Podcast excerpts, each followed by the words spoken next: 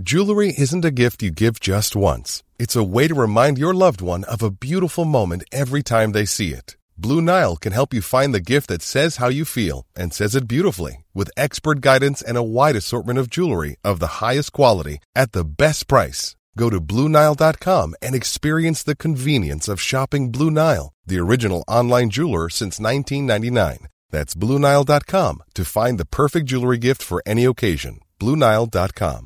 Hey, it's Ryan Reynolds, and I'm here with Keith, co-star of my upcoming film, If, only in theaters May 17th. Do you want to tell people the big news? All right, I'll do it. Sign up now and you'll get unlimited for $15 a month and 6 months of Paramount Plus Essential Plan on us. Mintmobile.com/switch. Upfront payment of $45 equivalent to $15 per month. Unlimited over 40 gigabytes per month. Face lower speeds. Videos at 480p. Active Mint customers by 5/31/24 get 6 months of Paramount Plus Essential Plan. Auto renews after 6 months. Offer ends May 31st, 2024. Separate Paramount Plus registration required. Terms and conditions apply if rated PG.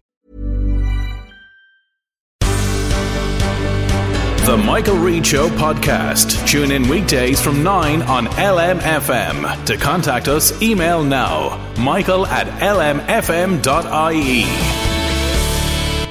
Tuesday morning, the 28th of February. Good morning, with much debate and discussion from now till 11am. This is Michael Reid on LMFM.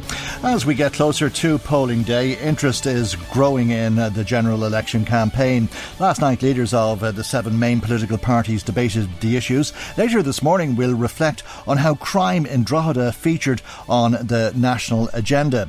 The newspapers this morning reflect on the debate in its entirety, and each of the leaders are rated differently in each of the papers, with scores on performances ranging from 1 to 10. The verdict is so different, however, on each of the parties and how they are rated, depending on which paper you read, that you'd have to conclude it was a draw. Richard Boyd Barrett stood out in being applauded more than any of the other candidates, but there was no real winner. The parties will be happy that there was no knockout punch either, and that their leader is not the one people are describing as the big loser last night. So it's all to play for, a campaign that will be won and lost through the success of individual candidates and local campaigns. If you're living in counties Louth and Meath, we hope to introduce you to your local candidates and to debate the issues before you vote on the 8th of February. We'll have another roundtable debate later, and we'll continue our series of getting to know you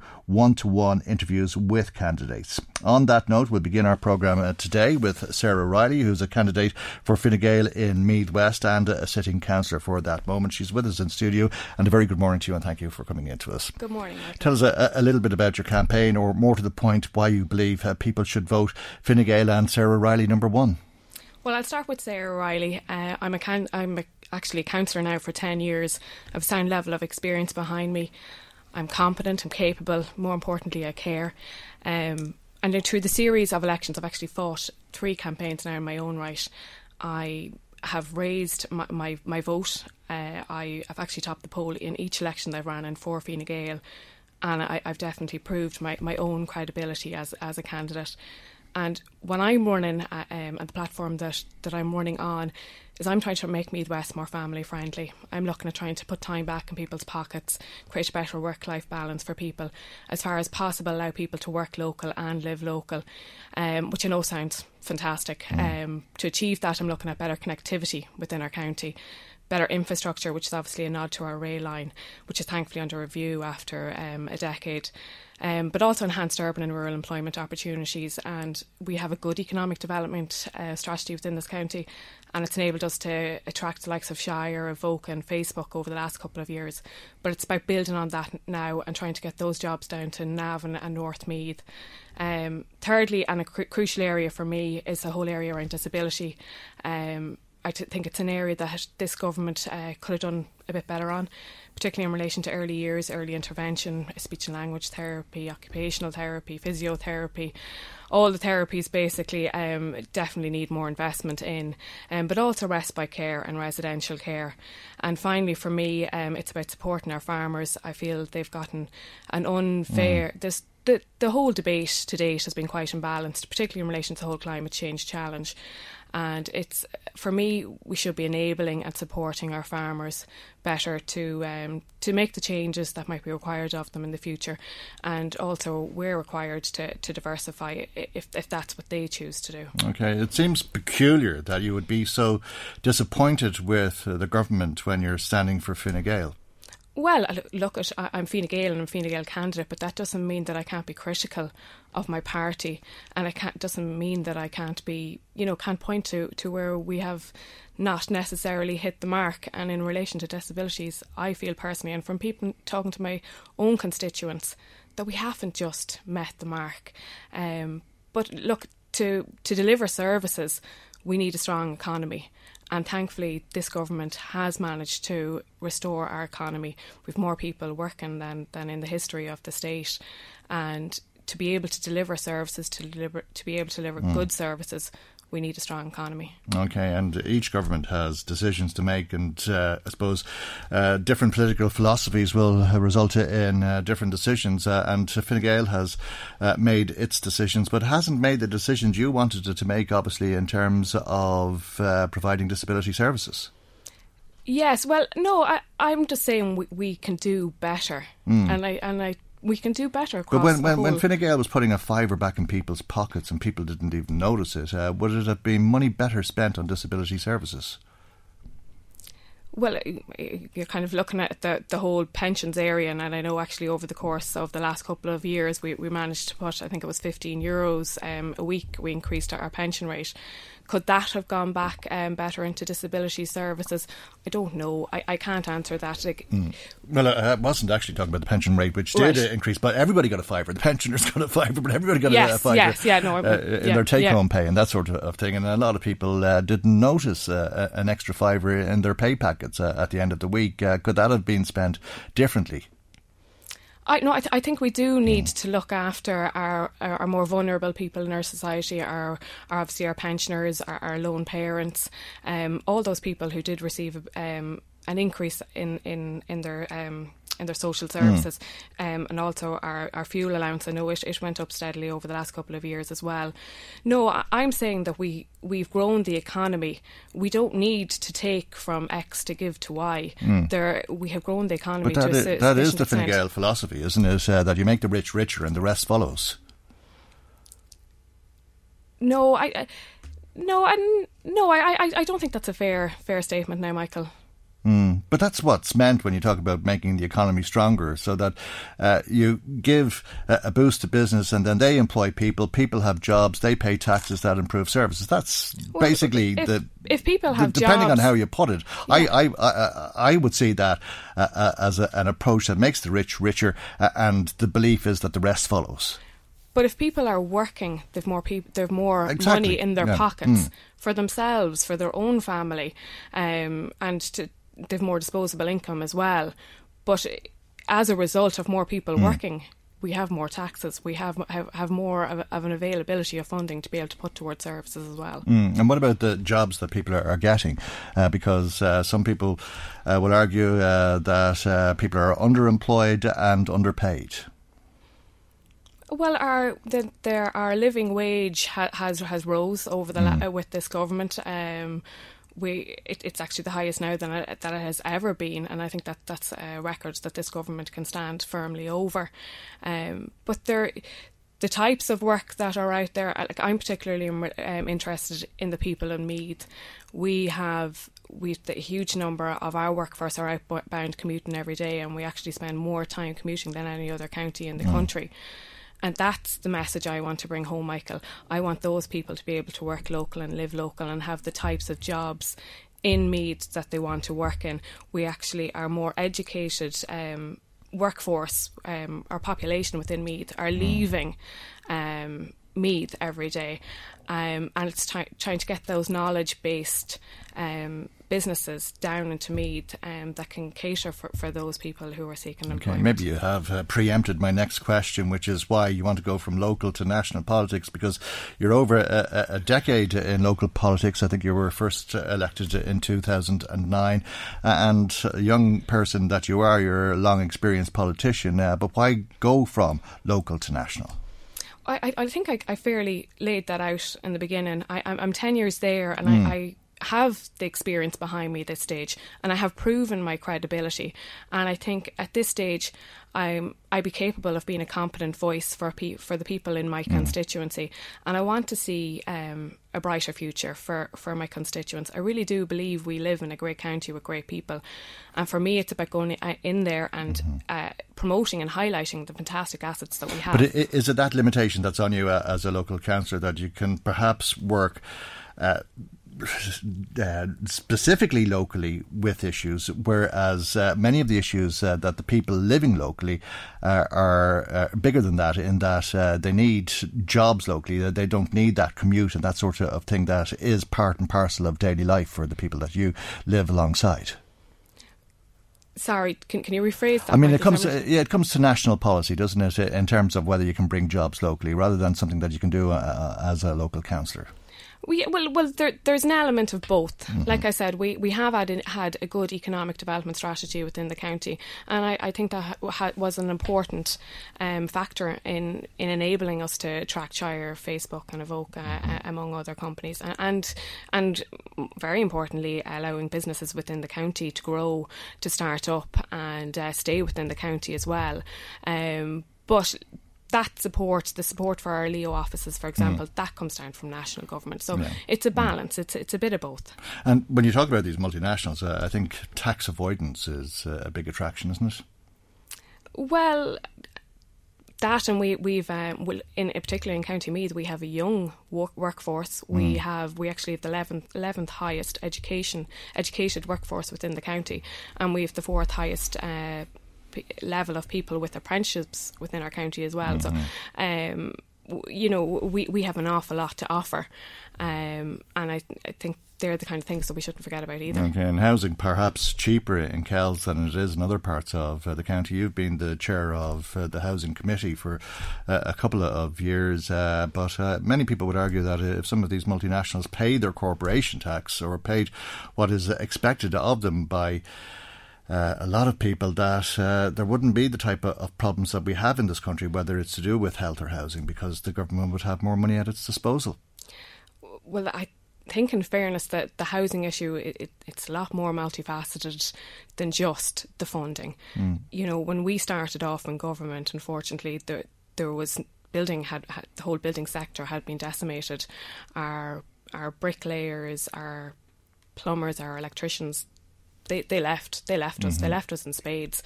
And when we finally did get the economy back on track, when we had the funding to start building again, we didn't. Our whole building ability had been decimated, and the people that we needed to build those houses had left us as well. So we started off from a slow ebb, but last year we can point to the fact that 10,000 social houses were built, and this year we are planning to build 11,000, which is actually the highest in the last century. Yeah, but you talk about having the money to build those houses. You didn't want the money. You didn't want the money off the likes of Apple, for example. Well, we have the money there now, Michael. Well, we have it in a bank account, but we don't want it. Well, we're looking at building 50,000 houses over the next 5 years. I know. That's in our manifesto. Yeah, which is a little bit past the time. We've a significant housing crisis. We do, Michael, and you know, I know constituents in my own county. Like, to be quite honest, like my husband, he bought our house back in 2005. He bought it with his sister, and I can remember when the crash came. I absolutely cursed him. I cursed him from morning to night that we had this house that he was planning on selling off as an investment property. It was never supposed to be our family home.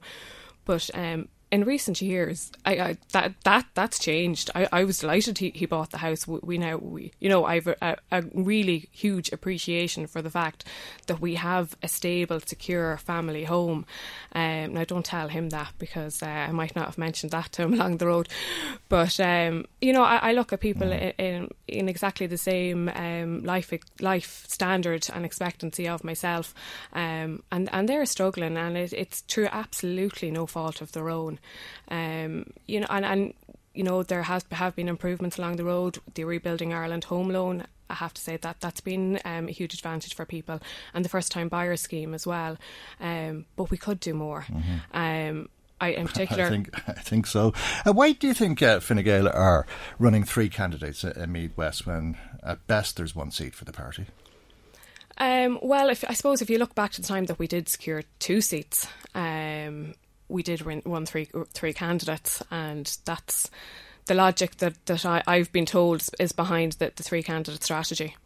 OK, well, good luck with your campaign. Thanks you for very much. Coming in to us this morning, and we will most likely see you again before polling day on the 8th of February. But thanks, as I say, for coming in to us today. Thanks, Michael. That's Councillor Sarah Riley, who's a candidate for Fine Gael in Meath West.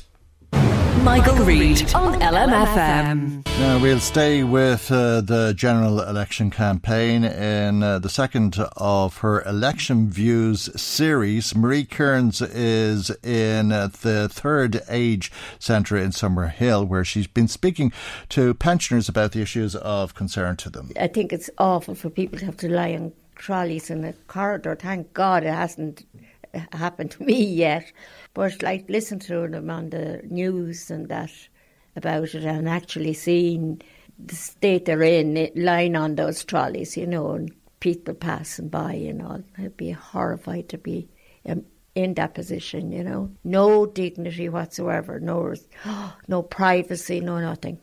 Nolene Pearl is 82 years of age and from Summerhill.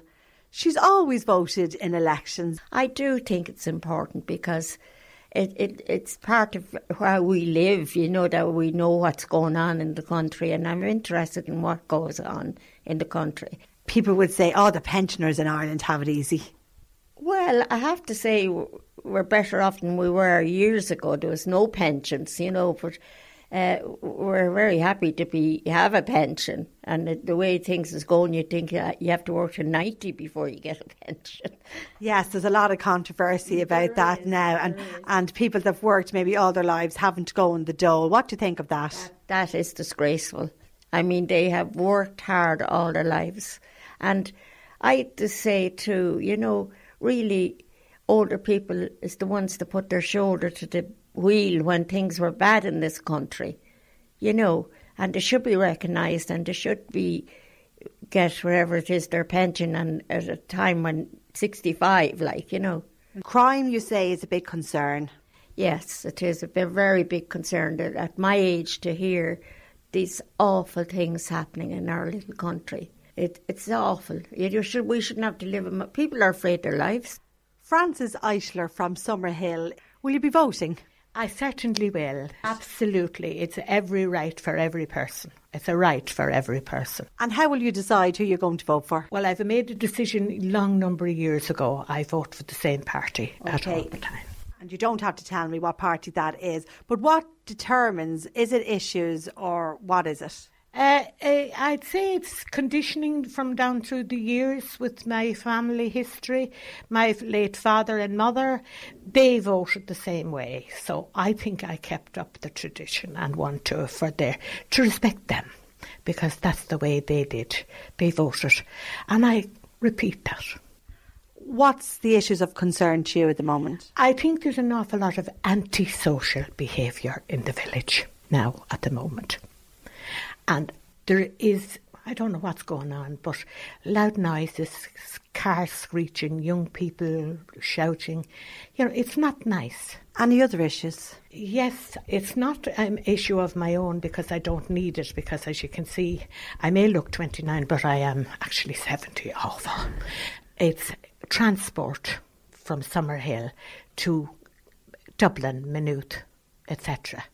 It's The service is not good. Tom Holmes is originally from Summerhill. He lived in the UK for over 50 years and returned to Summerhill 6 years ago. What are the issues that are of concern to you, Tom, now that you're back living in Ireland? Well, not a great deal. There've been vast changes. Probably what I miss most when I left Ireland. The route Dublin to Mullingar, the bus route, was via Dunboyne, the Hatchet, Summerhill. That, of course, has been changed now, so it's via Maynooth, Kilcock, Enfield. I miss travelling, and especially the area of the route from Dunboyne to Summerhill. There is no public service at all. That is a pity. Yes, we do have the 115, but I find that very undependable, and I've been stranded a few times. What I find has changed, and I do regret, because for a long time I used to look forward to coming back, going in the pub, say in Trim, and being able to feel comfortable with all age groups. That has gone, I feel, and the social side, no, I think, well, from my point of view, has deteriorated. But I don't have to go in pubs. Just, with even with family members, you go into a room and you go, and they're stuck in their mobile phones. And it's like being in a morgue. And that is something that is a big thing, because Ireland had a reputation for being, marvellous, the Irish, marvellous conversationalists. I loved the stories, but I never felt there was a gap. I'm going back years. Rena Murray is a carer on the third age bus. She's due to retire in June after 9 years of service when she reaches the age of 66. She has concerns, though, about what the change to the retirement age means for her and her pension. Well, my concern is, when I retire, I'm not full sure if I will get the pension now with all the changes. And I don't understand why I can't be left where I am for another couple of years, because it's a very awkward age to go out and look for a job, because it's hard to get a job at that age anyway, and then the hours mightn't suit. And you feel that you should be entitled to your pension if you have to retire. I should be entitled to my pension if I have to, which I will have to retire on this scheme that we're on. We have to go at 66. And are you making your feelings known to candidates on the doorsteps? Well, for any of those I have made my feelings known, but I don't think they might be listening, but they're not hearing what I'm saying on the ground floor. Any other issues of concern for you? The fact that I worked with the elderly for the last number of years, I would be concerned about conditions for them at this point in time. Now, I work in Summerhill, and the footpaths are in very bad condition over there for the wheelchair accessibility.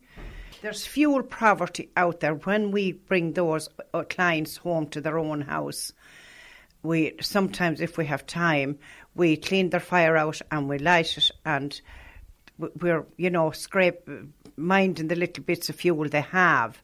They're scarce. They would remind you, say, look, don't put too much sticks in now. I need a few of them for tomorrow. It's the little things. It's what you're hearing when you go inside their door. Now, the bus service is very bad here too in Summerhill. They need a better bus service for the rural areas. And you voted in quite a few elections, I'm sure, to date. I did vote a few elections. Now I'm a little bit confused now, because there's so much going on and they're all promising this and they promised and they didn't deliver the last time, and who's to say whoever will be in the next time will deliver either. Do you feel that the old people in Ireland are treated well overall? I think they are. They are treated well, but there are a lot of loneliness and a lot of isolation, and the home carers should get more hours when they go into the clients. I mean, a half an hour. It's not that they want you to go in and work or iron their clothes. They just need to chat, and the best thing, of course, any of us can give anybody is time. One more thing, Maria, I would like to mention is the property tax that the people are paying. I mean, is there no concession for an old age pensioner? They're paying property tax for a house they're living in for years and years. It just doesn't make sense. It's ridiculous. Patricia Smith from Kilmessan, are you going to be voting in this election? Oh, yes, I will. I always do. It's very important for people to vote. And it's only fair that they vote if they expect their what they want to see happening in their community to happen. Issues that I'd like to see dealt with would be young people. I have a sort of fear of the internet in that there's so much, so easily accessible on it that you know, young children should be really... It shouldn't be so easily accessed because young children, even without meaning to, can come across horrible stuff that could affect them for their lives. Yeah.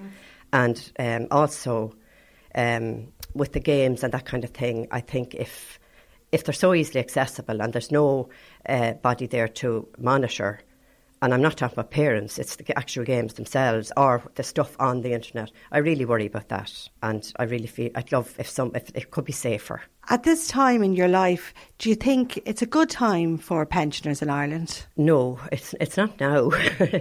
When I think of people, you know, that work all their lives and contribute all their lives, and contribute in that they pay their dues and they also rear their families and do their very best all along. And as people get older, they get a little more tired and maybe worn out and wish for a little break and look forward to retirement, and then to find that a year seems a long time, 2 years is really an awful lot, and now I hear there's even longer down the line. And it's very unfair to people. And the whole way that, we'll say, I heard a man on the other day and he's, you know, worked for 50 years and he really thought, you know, he was really looking forward to it. Now he finds he has another year to do. Other people who have worked all their lives found that their pensions weren't paid in full because of the way they calculated them. So there's a lot of unfairness, and it's very unfair for people who have worked hard and kind of deserve to reap their just rewards that they've contributed to. Very interesting views. The views of pensioners speaking to Marie Kearns at Third Age in Summerhill.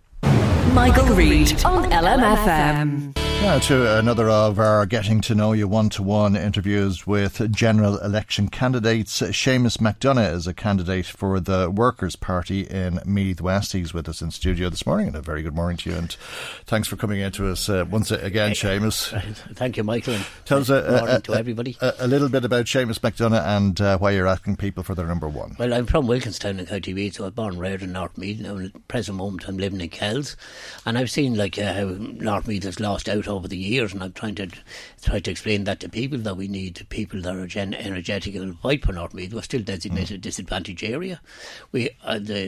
There are many issues arising. Obviously, the greatest issue for everyone is housing, as you know yourself. That is the massive issue. I mean, the two major parties are not going to answer that problem, because the only one way to tackle the problem with housing, and that is public housing. And they are public housing built on public land, and they're not going to do that. That would interfere with their backers and the profits of the speculators and the builders and that, like, you know. So they're not, so they fail in that area. So we need a new and a fresh approach towards that. The other area, obviously, is climate change is another massive area. But like I'm talking about locally in Kells, and on the doors people are telling me about the two tolls on the way into Dublin, like, you know, they're very annoyed about, like, somebody was saying to me yesterday on the door yesterday, early in the day, that it's like 5% of their wages are gone on the toll, like, you know. And that, like, it's a big take out of a person's wages, like, and then if they have to go across the south side through the M50, like, it's a lot more, like, you know. Or so, take the longer route and people and pay it in petrol or diesel. It's an issue that's annoying people in Kells anyhow, like, you know. But also, apart from having to make the journey itself. Then also, like, you have the situation, like, you know, if we want to bring industry into the place, we want to bring things into Kells, like, you know, bring jobs into it, like, you know, it makes no sense, like, it make it to make it costly to bring them in, like, you know. Yeah. I've been asking you to introduce yourself to our listeners. I think for every election that there has been, whether it's a local election or a general election for the last 20 years, how long have you been involved in politics? I've been involved in politics since the early 60s, like, you know, first joined Sinn Féin in 1962, I first met Sean Garland in 1962, so... I've been involved, like, since I was basically 14 or 15 years of age. I keep battling on. People ask the question, why do I stand? And I understand that. I understand because I'm the only socialist that stands in County Meath. I'm also the only one that's given an alternative. I believe in the Republic that James Connolly and Liam Mellows, and that one. Liam Mellows was a TD here in Meath, like, in 1990, or an MP, I should say, in 1990. And, like, you know, and I believe in that. I believe we have to build a Republic that has to stand on its own 2 feet, but not hanging on to the short tails of multinationals. And, you know. But you don't take the hint, do you? I mean, How many times have people said no? Well, people keep saying no, but I mean, people said that to me, and I just say, like, again, I'm not comparing myself with James Connolly, but James Connolly never got the amount of votes that I got, and he never stopped standing, like, because, and today the effect he has, like, because of the socialism, because of the socialist republic he dreamt of. And I'm on the basis of that. That's why I keep standing there, trying to keep it alive, and I'm hoping that someday some younger person will come in, obviously, and take over and continue that. You must spend a lot of money, though, on campaigns, on failed campaigns. I don't spend a lot of money because I don't have a lot of money to spend. I usually, it's friends and that they give me, and family, and they give me money and that. Now, this elections, I the poster I have, obviously, from the local elections are the ones I'm going to do. I couldn't afford new posters and that, so I'm not buying any new ones. So it's basically leaflets and a bit of advertising, and that's basically what my money is. So I'd be spending about, say, a maximum of about €1,200 on the elections. Okay, well, I suppose as a socialist, as you put it, as a representative of the Workers' Party, you stand for the issues that you've mentioned to us, and people will identify with a lot of them, and people would like the idea of reducing the commute or the cost of the tolls or whatever the case may be. But you stand for some other issues as well. I mean, you'd nationalise the banks, wouldn't you? We'd nationalise the banks, and definitely like in insurance. I have to look at insurance and the cost of insurance, like, you know, when I knew how they run a crash or whatever a business, or run here, a small business. I mean, there's no need whatsoever for them to be privatised. The national, the elected government to service the needs of the people. And insurance is a massive issue. I have loads of people. I have a sister who runs a Montessori in I think the fear that people have is that you would destroy any prosperity that we've enjoyed in this country, and you'd turn us into a third age country, something like Albania or something like that. Well, no, I mean, like, we have to look at Norway. Norway's had a socialist government. We have to look at Denmark. Look at Finland at the present moment, trying the best country in Europe. But they haven't nationalised the banks. No, but they have nationalised many of industries, like, and Norway's many nationalised industries. Like, I'm not saying we not nationalise all the banks, but we build as a national bank that would provide the needs of the people. That but people who would do business in a country if they weren't sure that their business wouldn't be taken off them by the government? Well, the government is not. We're not going to nationalise everything we take over, like, you know. But how do we know that? I mean, if you're saying you'll nationalise one business, how do we know? Well, the financial institutions, like, if we just crash the economy by nationalising everything, I'm not going to crash the economy. People have to live, and but people have to trade. But that's the fear that people have. Yeah. I know people have that fear, but it's unrealistic fear. It's created by the capitalist system. I mean, look at it this week when you're looking at Silicon Valley in America. We have billionaires saying we have to pay more taxes. We have to have a wealth tax because of not. Like, if we want to carry on, like, capitalism cannot keep profit and growth all the time. We're destroying the country, we're destroying the whole green situation, like, you know, the surprise now. You know, just destroying the earth. And people who can, when you read, I read this week about three different billionaires, not millionaires, billionaires, saying, yes, we have to pay more tax because we need to pay more tax. Yeah. Otherwise, we'll destroy not just the economy, we'll destroy our whole world. Like, in Meath West, you'll be running against Sarah Riley. I beg your pardon. You'll be running against parties who would say that they want that corporation tax, that they don't want that corporation tax, like the Apple money, whereas you say you don't just want it, but you take more. And the argument is that the result of that is that the jobs would go with those companies. Yeah. Well, I don't accept that because, like, if you look at any of the multinational companies that come to Ireland because of the skill we have, because of the education we have, and they come here in this country because it's not just like for tax evasion, like some of them do, obviously, like, but it's not all about tax evasion. And if people don't want to pay taxes, they're not an asset to a country. Like, we have to take funding from it. It's International Service Centre in Dublin, possibly 1,200 companies registered in the one area there, like, you know. And these people are not contributing much, they're not creating many jobs. We do need our own indigenous industries as well. I mean, to create any kind of a republic, to create a country where people can live with pride and dignity, then we need to create our own jobs. We have no industry. All our self-industries are dying, like, you know. But what about all these great multinationals that we heard about earlier that are moving into Meath? They create a lot of jobs, and with those jobs come people earning good wages and paying a lot in income tax. So, I mean, the tax may be indirect in terms of the corporate contribution, but the taxes are being collected. Well, we welcome any well-paid jobs, any jobs that are, above all, unionised jobs that are under proper conditions for people of employment. But the reality, like, Michael, at the present moment in time, is 70% of our people can't even afford to buy a house. They're never going to get on the housing ladder, and we're doing nothing to do that. And the more industry you bring in, the more pressure is going to come on housing. So, like, we have to realise that people have to live, they have to have a place to live, and they have to be able to go to work. You can't be sleeping on the street and going to work, like, you know. You need that. We need proper rented property, like that. And so, like, the multinational companies Like, they will come here and to create jobs, but they must create jobs that are worthwhile and create jobs that are a benefit to the community. Mm. And you talked about the tolls and that was an issue that people were raising with you. How would you reduce the tolls? Because there's contracts in place. Would you buy out those contracts? We'd separately buy out the contracts, but... Mm. So how much would that cost? I don't know what the cost is, but I know that it costs quite a bit of money, but I know that... So somebody else would be paying the tolls for the people who go through those roads? Portugal, the same company built their toll roads, they have renegotiated the terms and conditions of that, and we have to sit down and renegotiate that. I'm not saying that we walk away from our commitments like that thing. But certainly we could take off one toll for a start off, the one at Kells, and... There's only motorway into Dublin with two tolls. There's only one. You look at any of the N4, any of the rest of them. Like the N2, there's none. So the rest, we are the only one with two tolls in that short distance. So it makes no sense. And making it more, the idea of the toll. Well, it makes sense to the people who paid to build the road. Yeah, to build the road. But it makes no sense to the public because people wanted that. The idea of the motorway was to make it more convenient for people to get to and from work and to take traffic out of the town of Kells. Going through the town. But it's not with the price of that. It's not actually working. So we have to look at that. Okay, and what about housing? You've quite often looked at the number of empty. Yeah. Premises that there are in Kells. How can they be turned around? Well, already in Louth they have had in Dundalk some compulsory purchase orders. We have none of them in County Meath, none whatsoever. But also, we have to introduce a derelict size tax, an empty house tax.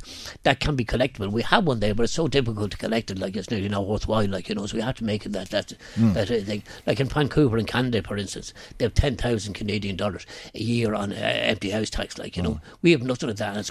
But some of these houses would be better knocked down, wouldn't they? Some of them would be definitely net abandoned. You could rebuild, in the areas. Yeah. But you take a Magdalen Street or around there, or Carrick Street in Kells, the amount of space that's taken up there by empty houses, empty buildings and everything else.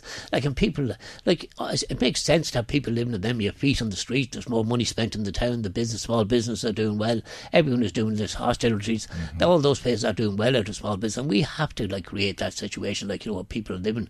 I mean, more and more people are going, the population of Kells is not going to get less, it's going to increase, so we need accommodation, we need housing for those people. Okay, well look, thank you indeed for coming into us this morning. And best luck with the campaign, of course. Thanks very much. Thank you very much indeed. Seamus McDonough, who's a candidate for the Workers' Party in Meath East. Now, as you know, the leaders took part in a televised debate on RTE last night. And I think what was very clear is that the rally that was organised in Drogheda on Saturday gone by as a result of the ongoing violence and problems related to the drugs gangs who are feuding was very much to the fore of the minds of each of the leaders. And we'll hear some of the contributions that were made last night. All of us were in Drogheda the other day, and the message from the community couldn't be missed. They told us very directly that those cuts and cuts to community supports, particularly for young people, cuts to the drugs and alcohol task forces, had left those communities wide open to the kind of thuggery that we have seen. And I was in Drogheda last week as well, and the anxiety was palpable there. And it's very important that we meet fire with fire on this one, as well as, by the way, restoring supports for a community drug task force in communities that are most affected by all of this, which were cut terribly in the past. In communities, and I was twice in Drogheda in the last 10 days, but Drogheda is no different to any other community.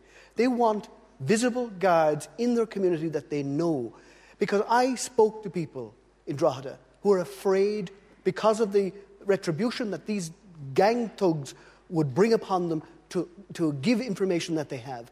We need to reconnect on Garda Síochána with communities. It's working where there is community guards. People can have trust with them. Community guards understand and hear the intelligence. That's the way we deal with it. But we do need robust law as well. One other point, Claire, that's terribly important, and it was a big point emphasised I saw in Drogheda, and it's certainly the case in many parts of Dublin where these are real problems, is that the cuts to drugs task force, the cuts to community development projects, to community and youth outreach workers have been a disaster. In terms of failing, failing to offer alternatives to young people. All right. Fine Gael took a policy decision after 2011 to undermine the community partnerships, the leader project, and integrate them into local authorities because the politicians in Fine Gael didn't like these community leaders announcing the grants and doing the organisation locally. It was a terrible decision. The rapid programme was good. The drug task forces, Pat Rabbit set it up, be straight.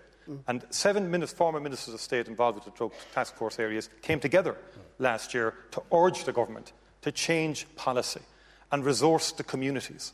And that was, and that wasn't about money. The policy was actually driving that because they wanted to get the grants back into the centre to announce the grants. I have to. I have to move on. Can I tell you something else that happened? Will you just be really quick here? Yeah, very, very briefly. We set up the North East Inner City Task Force. It's worked really well in the North East Inner City, giving people opportunities in a very disadvantaged area. We did that. It is working, and now I'd like to extend that to other parts of the country, like Drogheda. You've already refused. Well. That's just some of the occasions that the problems in Drogheda were mentioned by the leaders in the RTE debate. Contributions there from Mary Lou MacDonald, Micheál Martin, Brendan Howland, Richard Boyd Barrett, and Leo Varadkar. Michael Reid on LMFM. Now let's find out what you've been saying to us. Marie Kearns joins us with some of the calls and text messages that have been coming to us this morning. Good morning to you, Marie. Good morning, Michael, and good morning to everybody listening in. Tom is one of those listeners.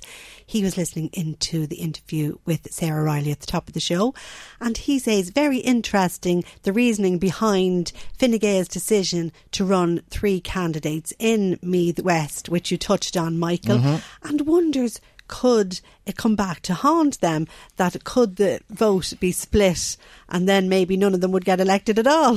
Yeah, I guess it's always a possibility, and they're the kind of calculations that all of the political parties look at. Another listener says, Richard from Tala, listening in and feels that Fine Gael ignored the pensioners in the budget, and that you don't do that without getting something back in return, and usually that's not very nice what you get back in return. He feels that pensioners will punish them, and he also feels that the increases in carbon tax and property tax, etc., is not very welcomed either. Deirdre in Kells was listening to the Vox Pop I did with the pensioners, and says that hearing them talk about the buses, you know me, I'm in touch all the time about the bus service because I travel so much, and there needs to be better services all over the county and particularly in rural areas. Tim from Kells, the pension age is obviously a huge issue in this election campaign. I hope, Michael, that you raise it with all the candidates that you have coming in. People don't want to have to be collecting social welfare for a few years before getting their pensions, not when they've worked all of their lives. And Tim wants to say that he heard you mention, when I read out a similar comment, oh sure, can they not just go and get a job in the meantime, and says that it's not that easy to do. That's just laziness, I think. Just laziness. I mean, I don't see why you can't work till you're 85. Rosemary says that pensioner is right. It's old people who worked hard all their lives, who contributed to this country for so long, and I feel that they deserve to have a happy retirement and not be worried about pensions and not knowing, because if you're working now, you don't know when you might be able to retire in the future. It seems to me that the vast majority of people feel that way, and they feel that if you want to work until you're older, well, you should be entitled to do that, and if you want to retire at 65, 66, you should be able to do that without these new changes, which will see the rise in the pension age to 66, 67 and so on. But it's the one that caught the politicians out, and I think to a large degree it shows that all of the political parties were out of touch with people. Joe thinks it's a bloody disgrace the way they didn't let Pat O'Tobin on the television debate last night. Now, he says he is a supporter of Pat, but he also believes in fair play, and he feels that it wasn't fair and that he should have been allowed. Another listener... OK, well, RTE believes the opposite and believes it is fair. They put criteria for selecting the leaders in place, and that was agreed by a steering committee of RTE. So they went through a certain procedure in terms of selecting the leaders, and they're standing over that. Anne phoned in and says, Michael, were you watching last night? I definitely thought it was better than just having two leaders on. At least you got a flavour of what all the parties were about. I don't know who stood out for me because I kept switching every time somebody spoke, says Anne. So there you go. No clear leader or winner, if you like. Yeah, well, I think we heard some different ideas, and I think that was what was different between the two debates, that there was a lot of like-minded thinking between the two leaders. When Micheál Martin and Leo Varadkar debated, there was very little difference between them, and there was a lot of difference when we brought in five other opinions into the discussion last night. Mairead says that it just makes her laugh, the promises that are being made by some of the parties. Mairead has a funny sense of humour, I'll tell you. Yeah.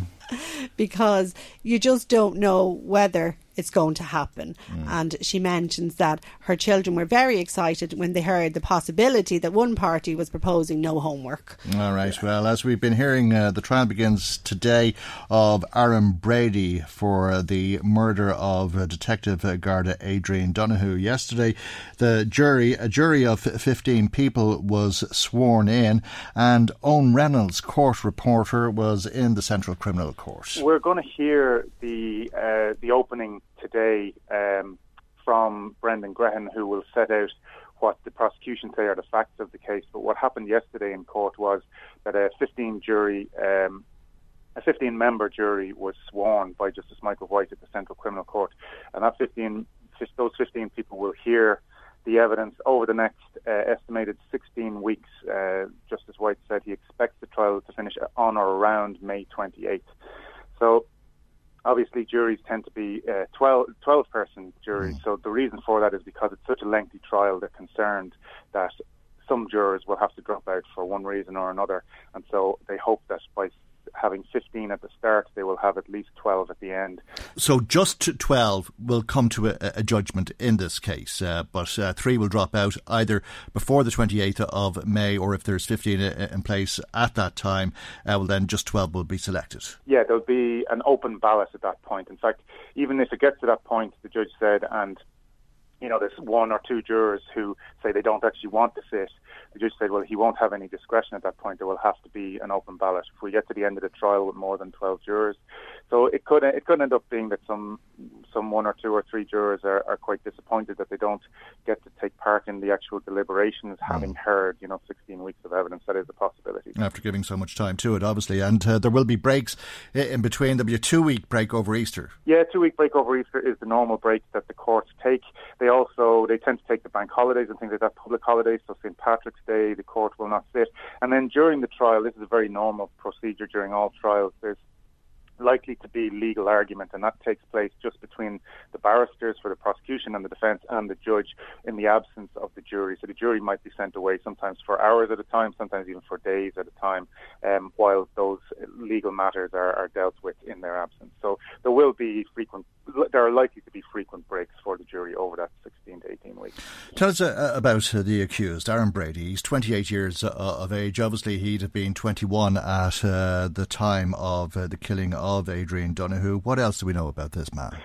Well, I mean, as of yesterday, he replied not guilty to the two charges that were put to him. So the first charge is that he committed the capital murder of Detective Garda Adrian Donoghue on January 25th, 2013 at Lordship Credit Union, that's it, in Ballergan, County Louth. He also replied not guilty to a charge of robbing approximately €7,000 in cash and assorted cheques from Mr. Pat Bellew on the same date and at the same location. He is from the South Armagh area, and I think we'll probably get to know a lot more about Aaron Brady over the course of the trial.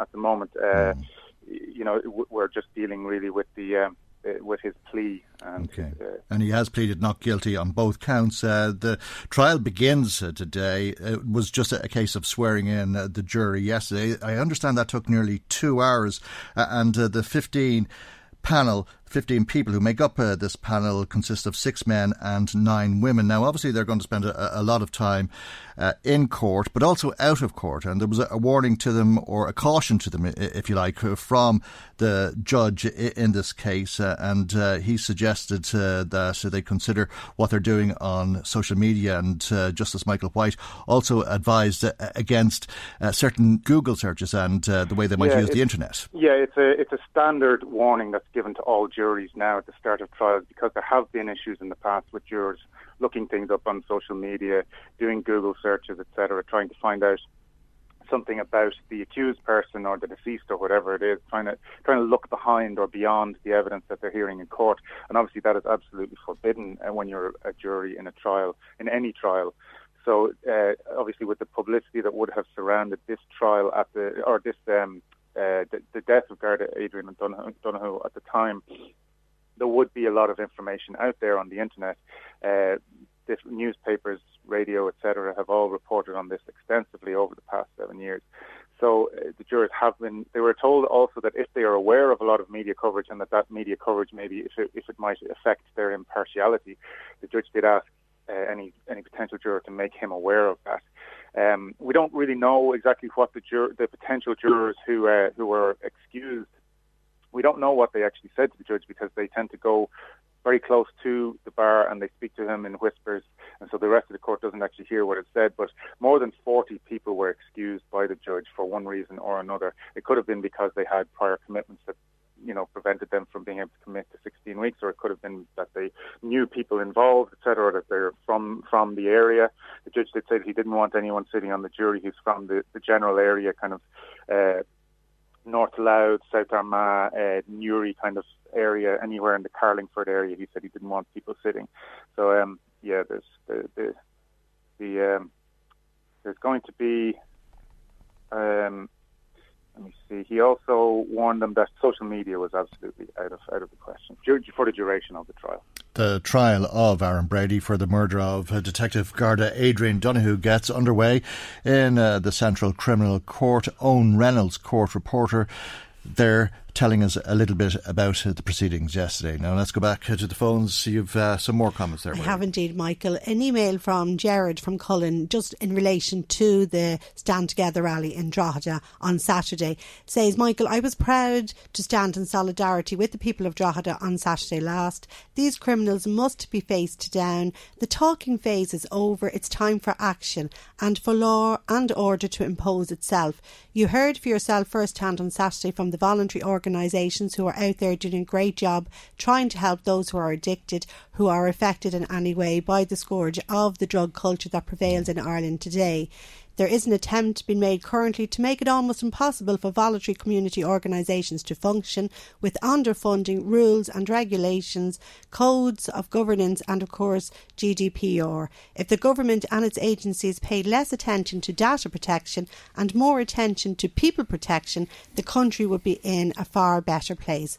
All aspects of the drug industry must be tackled head on. We all have a responsibility in this regard. So what did it achieve?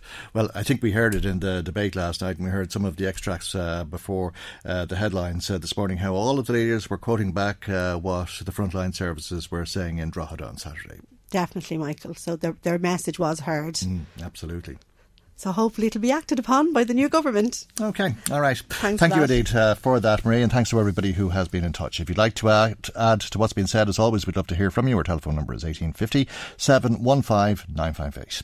Michael Reid on LMFM. Now, we'll welcome four candidates who are standing in the Louth Meath East constituency to the studio with us this morning. There's 5 seats in this constituency, and I think each of the candidates who are with us are seen as contenders for one of those seats. Peter Fitzpatrick, an independent TD, Declan Brannick, Fianna Fáil TD, Ruairí Ó Murchú, who's a Sinn Féin councillor, and Mark Deary is the Green Party candidate. He's a former councillor and former senator, and you're all very welcome to the programme this morning. Right. Can we begin with the Sinn Féin pledge? The suggestion, Ruairí Ó Murchú, is that you're taking direction from old Provos and the Irish Times prints the pledge this morning. Perhaps you could confirm that you did pledge in all matters pertaining to the duties and functions of an elected representative that you would be guided by and hold yourself amenable to all directions and instructions issued to you by An Ard Comhairle of Sinn Féin. Yeah, like all political parties, we have a hierarchy, we have an organisation. I don't see anything amazing about that. You sign up, first of all, that you will... there's 2 things. First of all, that you need... An organisation is going to have a hierarchy. It's going to have a set of instructions. Mm. It's going to have a set of rules. Our policies are decided by membership at an Ardash. So I see no difficulty in which you would sign up to follow by those rules. Well, I think the question is why Martin O'Muller would have taken direction from Ted Howell or Paul Rick-Wilson or Martin Lynch. Well, look, everybody has advisors and what have you, and you have an organisational, as I say, hierarchy combined with policy advisors. So I don't see any difficulty why somebody would run particular issues by a number of people within the organisation. I would see absolutely nothing wrong in that. Now, from my time, and I've operated as an organiser, I've operated in Leinster House, I've seen nothing but the primacy of elected reps. The amount of times I had to go down and do specific meetings with elected reps to try and make sure that they were happy. And I'm talking. This has nothing to do with the old days and when Sinn Féin was the political wing of the IRA, and that it was the Provisionals Army Council that gave direction to the political party. Here, we're a political party. We have a common goal and purpose. How you maintain that is that you have an element of cohesion. So we obviously sign up to this, that we will do, that we will all come together, we will make decisions, particularly at our age. I don't see any difference. Is it modern-day IRA politics? What this is Sinn Féin politics. What this is we have an Ard Corla, which is the people that run Sinn Féin, and anybody can get elected by the Sinn Féin member to this. A huge amount of the Ard Corla are elected reps. Is it evolution? I'm going to say. Is it evolution? Fianna Fáil, and a lot of other parties have an Ard Corla. I think I heard Mary Lou say this morning that in the SIPO returns in 2017 they called it the supreme body of control within Fianna Fáil. I don't see anything majorly wrong with this. All right, Declan Brannick, your leader last night said they're taking direction from old provosts. Well, I don't think it's political slagging here, because we're here to debate policies and issues around the election, but I want to categorically state that the Ard Corla of Fianna Fáil is an elected representative body that does voice its concern, does voice issues around policy, but certainly are not controlled, and are not necessarily the huge influence that the front bench and indeed the parliamentary party who really decide on the major policy issues.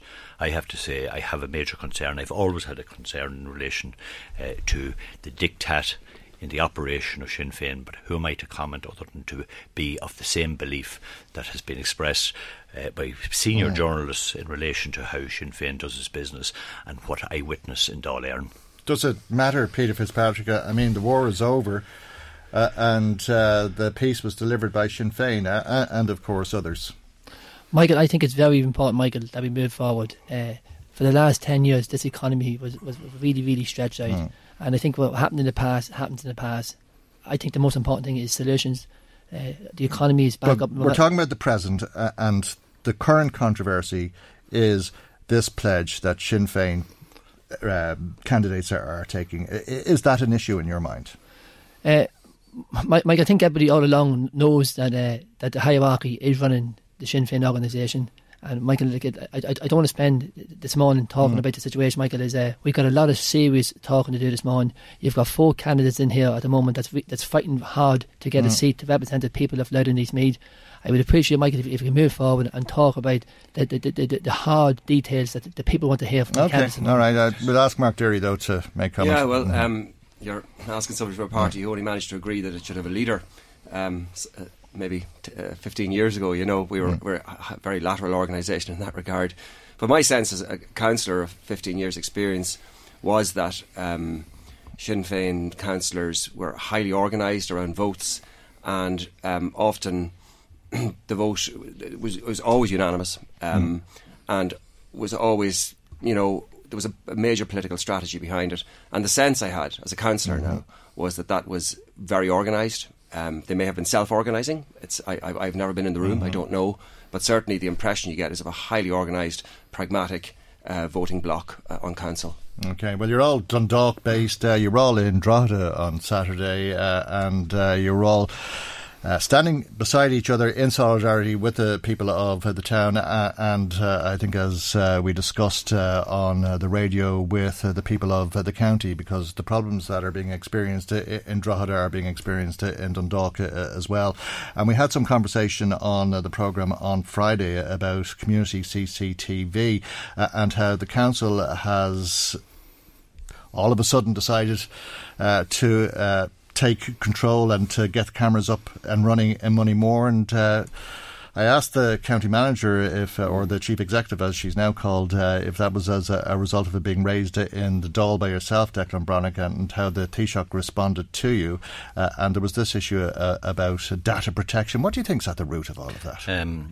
I just want to confirm to you, Michael, that obviously I've raised this unceasingly in the Dáil, not just with Leo Varadkar, but indeed with Charlie Flanagan, the Minister with responsibility for it.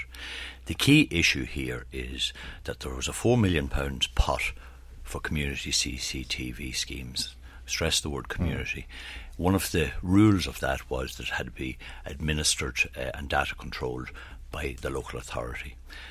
I have always argued, and nobody would listen, that there should be the opportunity for joint data control by An Garda Síochána and the council.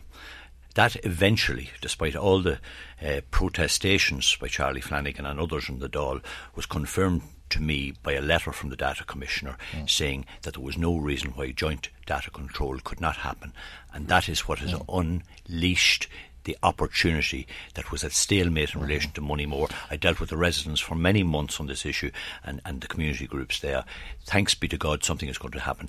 We all have to accept that it is not, it's a deterrent to crime. It's not the solution. And some people didn't want these cameras for civil rights reasons, but it seems that the council didn't want them because of GDPR.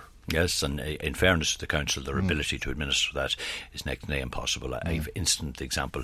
If a child is abducted on the street in Dundalk, where we have cameras, it's no good at on a Saturday evening, if something like that happened, that somebody's going to be able to look at cameras on a Monday. Yep. It's immediate action that's required, and you know, modern technology should allow, with the resources provided to the Garda Síochána, because the Garda Síochána will tell you, if you speak to Christy Mangan, he will tell you that they have not got the finance to even further administer the Garda scheme and have not been provided for money. I'll conclude on this and say that Charlie Flanagan gave me a commitment 3 days before the Dáil recess at Christmas that he was going to sort this out for once and for all before Christmas.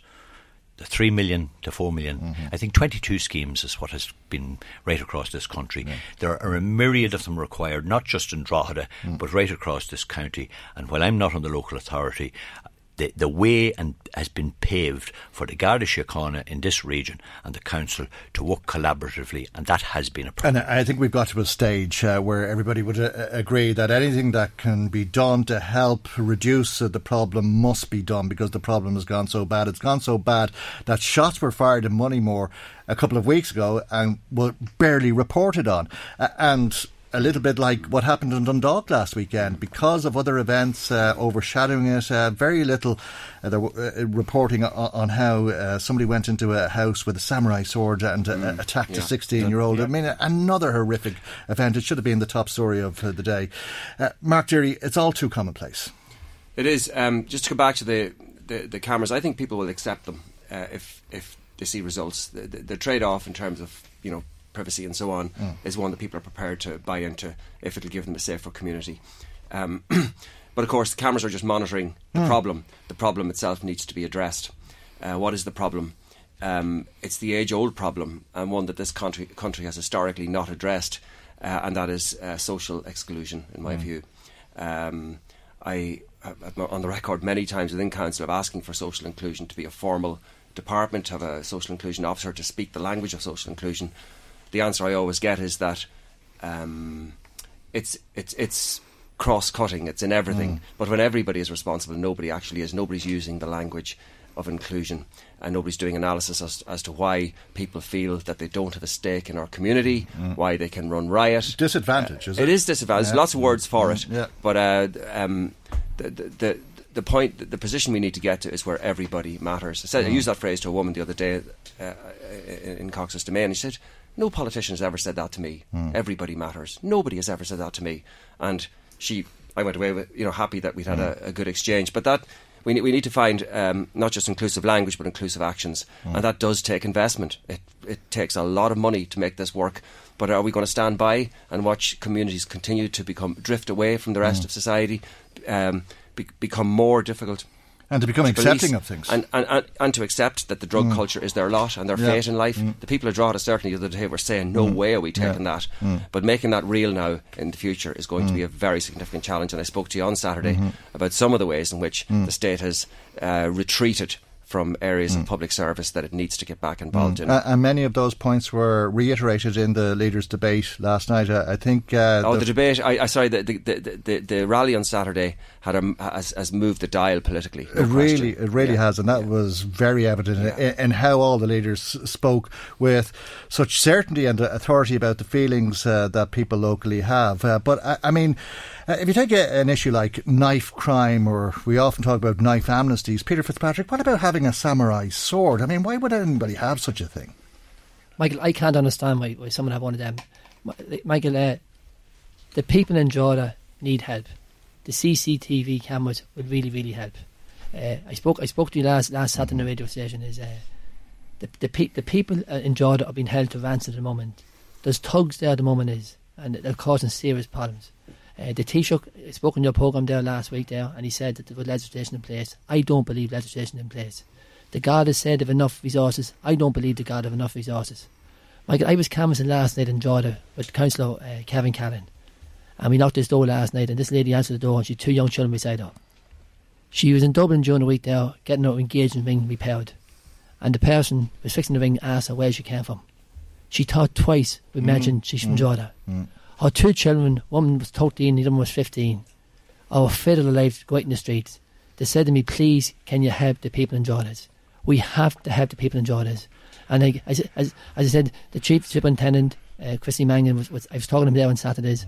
He maintains that, if everybody works together, but the people in Drogheda, we need to report these people. I'm a firm believer the best way to help these people is get legislation changed, arrest them, take the asses off them, because the amount of money that they have, it seems like they're driving around big fancy cars. Like, we have to know who these people are, and they're still walking the streets.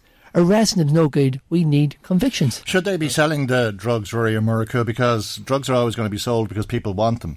Should they be sold somewhere else, maybe in a pub or something like that, some sort of a coffee shop like you see in Amsterdam, or in a pharmacy or something like that? Here, at this point, we're talking about incredibly serious drugs. We're obviously talking about tablets. We're talking about cocaine. Yep. We're talking about all sorts and heroin that have their own difficulties. It has been mentioned here about the Criminal Assets Bureau. We need that to be opt. Look, you can go into any estate. Is that no? You can go to any major estate in Dundalk or in Drogheda, and what you're going to see is you can see the trappings of wealth. It's all very obvious. Yeah. I've met with the Criminal Assets Bureau in relation to making moves on these people. Now, we've had a number of raids, arrests, particularly in Dundalk in the last while, and some serious charges brought against people. Now, the difficulty is none of it's happened because they're illegal. But the Greens would decriminalise the drugs, and that's the point. And we have to look at obviously what has been done in Portugal and all the rest. Yeah. The difficulty is, as is stated, this state is very small. Right, even as a full island, we're small. See, if you're looking at something novel to be operated, it's very likely. I know experts would say you would need to operate it almost on an EU basis. Now, we have added difficulties. But you'd continue to criminalise young people, would you? Well, let's be clear. We obviously want that we go after the major criminals who are moving major gear. There is a huge difference between somebody with a small amount of personal use drugs. If you think we're bad, wait till you see what's coming behind us. That was the prophecy in 1985 from Larry Dunn, and my God, he was right. And that prophecy will continue for as long as there is a demand, and if young people want drugs and they're illegal, you will continue to decriminalise them. But the difficulty is we have let gangs run for years. See, whatever we need to do, we need to put these out of operation. So and I've seen some successful operations by the Gardaí in the last while. The problem is this is all 5, 6, 10 years too late. A criminal approach. There's a criminal approach. There also has to be a health approach in relation to we need to ensure there are addiction services which are completely underfunded at the minute. Unless we're going, almost everybody is agreeing with that one. Declan Brannick, should it be a criminal approach that's taken to young people who are using? I think yes. I have a very, very strong view on that. I just want to say and compliment people around this table who have been very proactive in relation to the whole issue of drugs prevention, and they know themselves how active they've been. What I want to say here, you mentioned samurai swords. Illegality and criminality is pervasive, not just in Drogheda. And by the way, Louth is a great place. I keep saying this for people to come and invest and live. Unfortunately, there are a small number of criminals who are giving us a bad name. What I firmly believe is that mandatory sentencing, particularly in relation to drugs, but equally in relation to the use of what I call lethal weapons. I've spoken about this in the Dáil, not on one occasion, but on numerous occasions, and that, you know, a lot of people listening out there are saying the law needs to be changed, and it does need to be changed. And what I want to see after this election is the spirit of collegiality among whoever gets elected here in this county. It's something I've always spoken about. You know that yourself, Mike, and your listeners know it. But working together rather than running off on tangents and people wasting their own time and energy when we can do what needs to be done, whether it's in relation to criminality, locally or nationally, or indeed on any of the issues that relate to developing this county to its full potential. I just wonder what it means, though. Peter Fitzpatrick, I mean, if we continue to say, let's charge somebody if they're caught in possession of whatever amount of drugs, it's quite possible that it'll be your son or daughter who's next.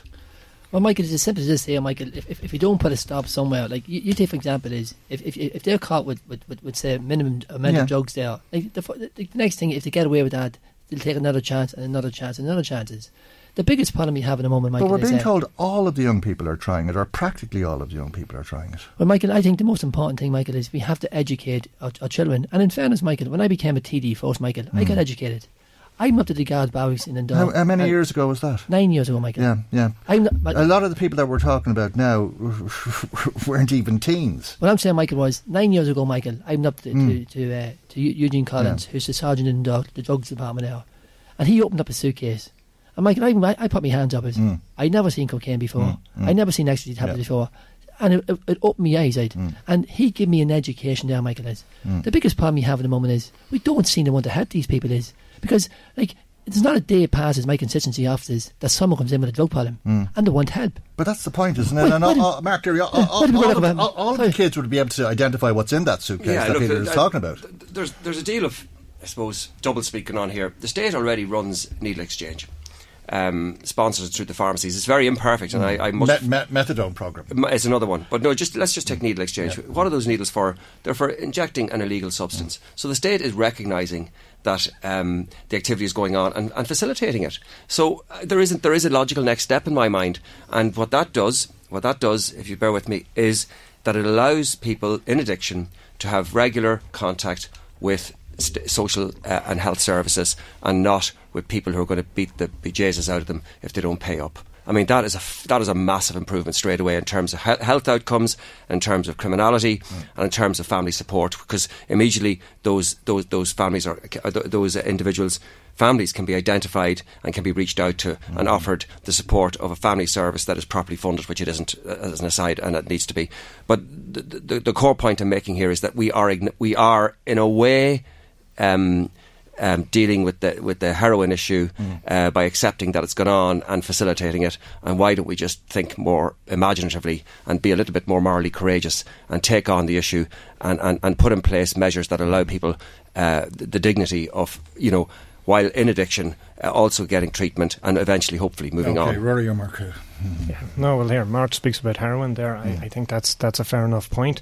I think you can repeat what Christine Mangan has said, that the amount of, let's say, burglars or people who have committed crimes, and fair enough, they need to be dealt with, but you find people in addiction, and what he says is we're chasing our tail. He says when he started his work in drugs policing back in 96, demand reduction was a huge thing, and he says it's fallen away. So see, until we offer those people a journey, which is obviously harm reduction, which is then followed by rehabilitation and takes them out of the crime cycle. But if we're talking about people taking cocaine, like, these are the people who are putting serious money into these drugs gangs' pockets. So that's not okay. We do have to ensure that there is a cost to you thinking you're going to go out on a Saturday night take a line or two. Well, you're talking about some people who might spend €40 a week or €40 a month or €40 a year, but you're also talking about people who might spend 500 or 1,000 a week. And when you have a habit that is that expensive, it's very hard to get the money, and that is the crime cycle they're just talking about. You're also getting... Could I just say, this is a multi-class problem. I think we need to distinguish between those who are in addiction and the need to really support those. But I will never support the issue of legalising it for the simple reason, and I think Peter touched on it earlier, if we can get our young people, and I was a school teacher for 35 years, they taught us about wearing our seatbelts. Young children at an early age taught around the issues of the dangers that are associated with this, I think has to go hand in hand, because we need to help people who are in addiction get out of it. We need the resources, the money. We all know the difficulties that are being experienced here in the North East in relation to getting those funding. But in relation to dealing with the issue of whether drugs should be allowed to anybody and freely available will only, in my view, exacerbate what is already a difficult situation. Yeah, I was talking to some young people over the weekend as well about what they were seeing on their phones, because there's been some horrific images and videos going around their phones, and we know that the phones are dangerous anyway because of pornography and all that, and then there's the drugs problem and the challenges. It's not a good time to be a young person. Would you be concerned about the future of the society that we're building, Peter Fitzpatrick? Michael, there's a serious fear in children at the moment. As I said to you, that lady I called to in Drogheda last night with the Council of Cavan Cannas, she is fear. She's very, very concerned. And like no matter what, I'm a father, I'm also a grandfather, and I'm just saying myself is, I am very, very worried about society going forward. But Michael, we failed, and we failed, and we failed. Until we realise that drugs is a serious problem in the whole country is, and I said it, we have to educate our children. Is we have to, we have to let them know this is wrong, this is bad. And we talk about education. The parents are going to have to take responsibility as well. Like I said, I'm a parent and grandparent. Is we have to say, listen, this is wrong and it's wrong. But listen, we've handed education over to the internet, have we not? I don't think so, Michael. I will be honest, Michael. Yeah. That lady I met last night, she's educating her kids, and she sat down and she might be trying, but the kids might think what happens on the internet is normal. It's commonplace to do whatever people are doing on the internet, whether that's taking drugs or the sexual practices or whatever else is going on. Mark Deary. The internet is an extraordinary technology and can be a force for good, but structurally it's a disaster. It's privately operated.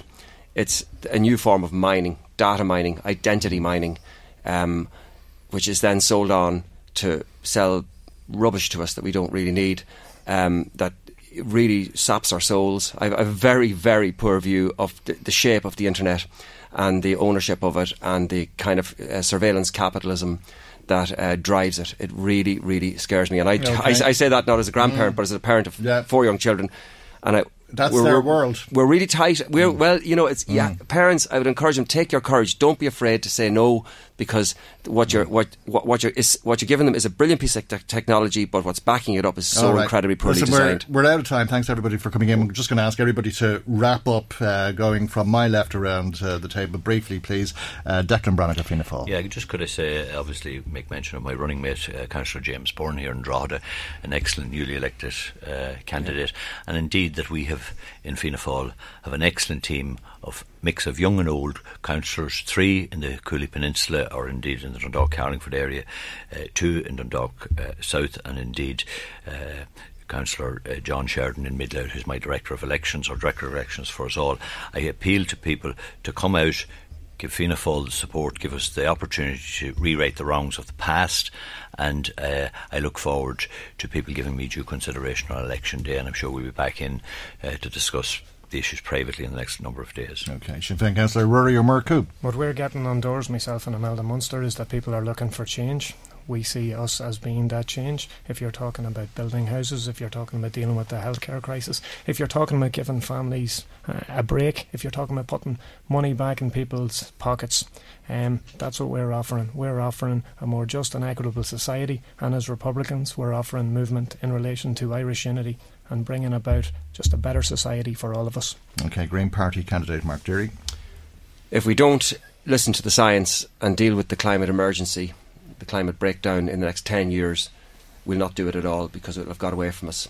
It's critical that Ireland, in the context of the European Union, leads the world in reducing carbon emissions, in changing our economy so that we live within the limits of nature, give our young people the opportunities that I think will come with a redesigned carbon-free society. and a far more healthy society where we provide far more for ourselves. It brings us closer together and gives us an end to the horrendous commutes that we have to do that are so polluting. And the other point I'd like to make is around the housing provision issue. I think if we do embark on a public housing scheme, and it's something I called for as a councillor for years, we will get away from the awful HAP scheme that we have, free up private rental and generally loosen out the market and bring rents down. Okay, and we'll conclude with Independent TD Peter Fitzpatrick. Michael, I'm open, I'm honest, I'm transparent. I've been a TD for the last 9 years representing the people of Louth and East Meath. I have a name for getting things done. I'm the only true independent running. My office is open to everybody. I think it's very, very important that we do a team approach. What I mean a team approach is, I think it's very important that the county of Louth, from Armagh the whole way to Julianstown, that we all work together is. The next government's going to be formed. Independents are going to have a big say. I think Louth need an independent TD, a strong and honourable independent TD, and I would like to be part of that there. I hope that the people in Louth give me the number one vote, for the simple reason is I need it. All right. Thank you very much indeed to each of the candidates for being with us here on the programme this morning. Independent TD Peter Fitzpatrick, Declan Brannick, Fianna Fáil TD, Ruairí Ó Murchú, Sinn Féin councillor, and former councillor Mark Deary of the Green Party. Michael Reid on LMFM. Time now, as is usual around this time on a Tuesday, for our weekly visit to the Garda Crime Desk. As usual, there's a number of incidents Gardaí are investigating locally. We're joined by Garda Caroline Quinn of Castle Bellingham Garda Station for the report this week, and we begin in Monaster Boyce with a theft from a car. Yeah, good morning. There was a car broken into yesterday. It was between 1:30 and 1:40 during the day yesterday at the Round Tower in Monaster Boyce. The back passenger window was smashed and a backpack containing a passport, cash and a white iPad was stolen. Anyone who can help us out with that one, please contact the Gardaí at Drogheda. OK, to Old Castle, a burglary to report on? Yeah, this one was yesterday morning. A lady living in the Old Castle area, she reported that a man called to her door. Now, he stated he was a member of the police and that he was offering security advice. The lady, she welcomed the man into her home and he left after a few minutes, leaving in a silver car. Now, the lady noticed shortly afterwards that her handbag and purse were missing from the kitchen table of the house. The man was described as being 6 foot in height, broad build and between 40 and 50 years of age. Just anyone who can help us out with that, Gardaí and Oldcastle are investigating. And just to advise people, we do always carry identification badges with us, and never hesitate to ask us for ID, even in uniform. Okay, the last of the crimes to report on this week is a catalytic converter that was stolen in Ashburn. Yeah, this was at 3:00 this morning. A catalytic converter was stolen from a Toyota hatchback car in Churchfield Way in Ashburn. The car was parked in the owner's driveway. He woke up at about 3 this morning when he heard a noise and looked out the window, and he saw 3 men outside. One was underneath his car. Now, they quickly fled from the area. He then checked the car and realised that the catalytic converter had been stolen from his car. So Gardaí and Ashburn are investigating, and anyone who can assist, to please contact them. Okay, before you leave us, do you want to mention a community day that the Gardaí are holding on Friday? Yeah, so on Friday the 31st, it's National Community Engagement Day, and on Garda Síochána are inviting local community to a meet and greet opportunity to over 300 venues across Ireland. So the local Gardaí, Irish Farmers Association branch representatives and representatives from community groups involved in the National Rural Safety Forum will engage with the local community.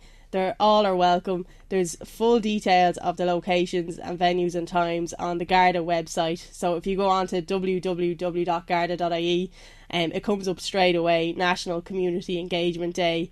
And if you click on that, there's a whole list of counties. So for Louth and Meath, there's over 20 venues listed, different venues and times. So if you click on that, you get the one nearest to you. So it's an opportunity to meet local community Garda, receive advice on crime prevention initiatives in your area and discuss any safety concerns that you may have.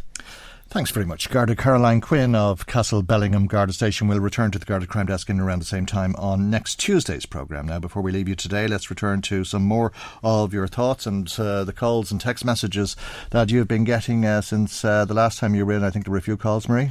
We absolutely have had a good few calls, Michael. John from Dundalk in touch, listening to the election debate involving the Louth candidates. Not too happy, Michael. He says, thought we would have got more of the real issues that are live on the ground, especially the criminality and drugs. He's amazed that the lead question was around the structures of Sinn Féin. Admits to being a Sinn Féin supporter and thinks that Ruairí Ó Murchú does great work on the ground. But when does this type of questioning stop, Michael? Do we ask the same question of other parties about their links to the IRA? We've had the peace process. We've moved on. It's a deflection issue. Let's talk about the real issues and not this. Okay. On the same topic, well, separate, but in relation to the debate, a listener says, no name, listening in, and I think Fianna Fáil have a hard neck on them treating Sinn Féin the way they do. Do they forget 9 years ago the state that Fianna Fáil left the country in? I can't understand how people could contemplate voting for Fianna Fáil when they know about their history of bad governance and thinks that the way Sinn Féin has been treated is undemocratic. So all right, well, it's an issue that's come up and was reported on, and the candidates have all been asked about it at this stage, and I think it's a question that has been asked right around the country this morning. John in touch about crime, things that the whole justice system needs to be looked at, and an area of concern he feels is free legal aid, which he thinks is costing the country too much money. He feels that if criminals had to pay for a solicitor every time they went out and carried out a crime, well, maybe they might stop and think about it, that there should be some type of limit. Maybe once is enough that you get free legal aid, and then after that you have to pay for it yourself. Okay, well, another suggestion there. There's been so many suggestions in terms of what can or should be done in terms of tackling this terrible problem as it is now. And just sticking with crime and the rally in Drogheda, Grania says, is there not a lesson to be learned from the rally? The fact, Michael, that it was cross-party event.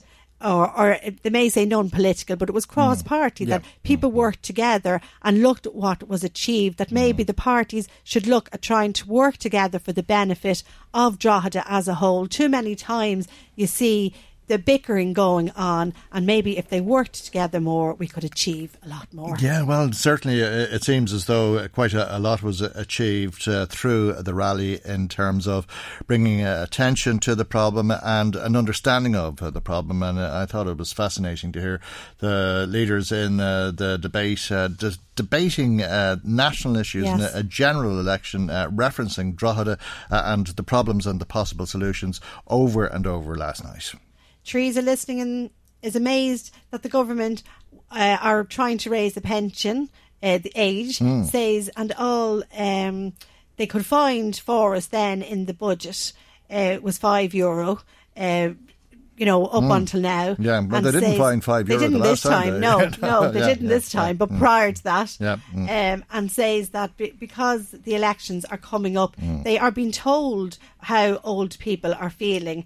And she says that it's unreal when you look at the amount of work that old people have done, in their lifetime, trying to keep their families going and rearing their families and keeping a roof over their heads, and worries, she says, about what could be down the line in the future. Yeah, well, I suppose when you work for 40 years and you get your pay slip at the end of the week, every week, and you look at what's been taken out of your pay, and you think, well, at least I'm providing for my older years through my PRSI contributions. I think some people are dismayed to think that they're being denied what they thought that they would be entitled to.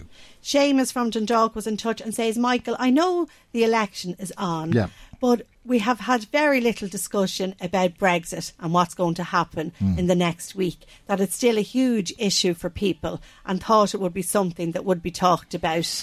Yeah, well, I'm not sure what discussion there is. It'll go into a period of negotiation. People had hoped that it would take 2 years to negotiate the next phase of it, but Boris Johnson is insisting it'll be done by the end of the year. I'm sure we'll get back to Brexit and some other issues after the general election, but that's where we leave it for today, because our time has run out on us once again. Thanks, Marie. Thanks to everybody who has been in touch. And that has to be our final word, because, as I say, time is up. God willing, we'll see you for our next programme tomorrow morning at 9am right here on LMFM. Good morning. Bye-bye. The Michael Reid Show podcast. Tune in weekdays from 9 on LMFM. To contact us, email now, michael@lmfm.ie.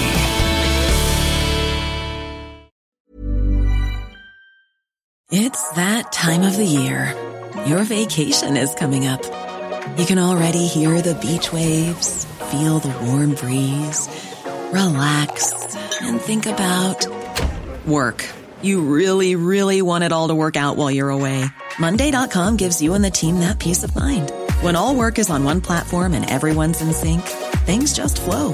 Wherever you are, tap the banner to go to Monday.com. Hey, it's Ryan Reynolds, and I'm here with Keith, co-star of my upcoming film, If, only in theaters May 17th. Do you want to tell people the big news?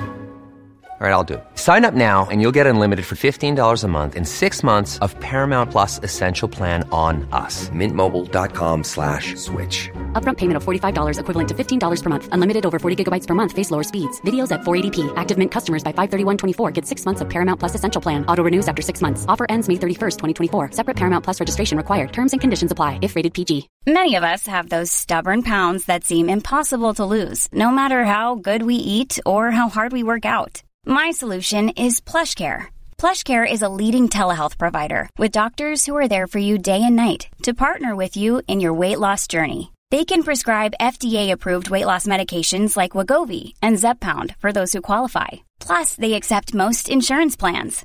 To get started, visit plushcare.com/weightloss. That's plushcare.com/weightloss.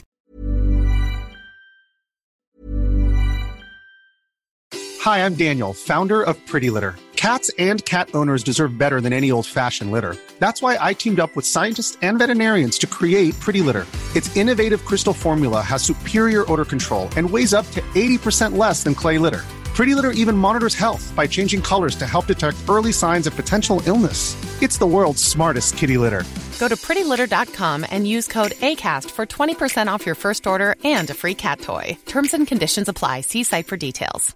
The secret to summer-ready skin is here. Osea's #1 best-selling Undaria Algae Body Oil, clinically proven to instantly improve skin elasticity and transform dry skin to silky, soft, and unbelievably glowing. Its signature scent of freshly squeezed grapefruit, cypress, and mango mandarin transports you to sun-kissed summer days. Get healthy, glowing skin for summer with clean, vegan skincare from Osea. Get 10% off your first order site-wide with code GLOW at OseaMalibu.com.